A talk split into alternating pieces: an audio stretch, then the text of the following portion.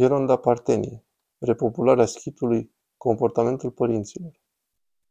Am trimis o scrisoare din partea mănăstirii ca patriarhia să binecuvânteze să vină aici zece părinți, pentru că schitul se pustiise.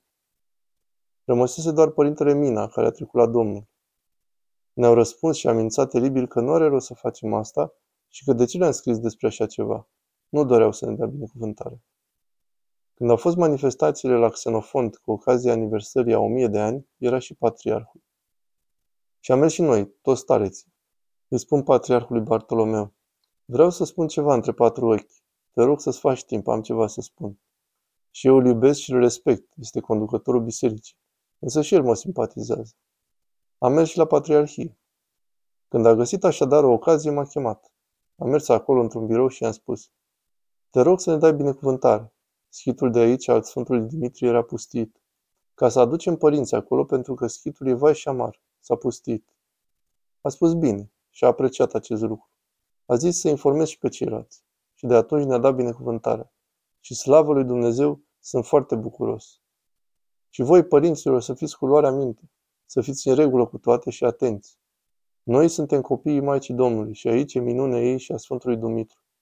Trebuie să avem credință, dragoste, rugăciune și să respectăm toate rândurile monahale așa cum sunt.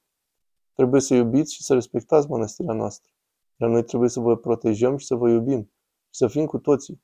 Pentru că e bine și pentru noi și pentru Sfântul Munte și pentru toată creștinătatea. Pentru că înainte părinții făcuseră anumite greșeli. Sfântul Munte e unic în lume. Așa este.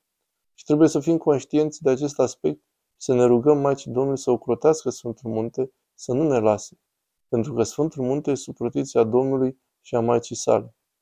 E alegerea Maicii Domnului, moștenirea ei, locul unde se slăvește ea. Așa cum avem din tradiție icoana Maicii Domnului de la Iviron.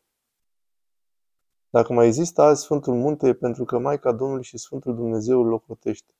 Însă și noi să fim atenți la îndatoririle noastre, la slujbe, la rugăciune și să vă rugați pentru Sfântul Munte.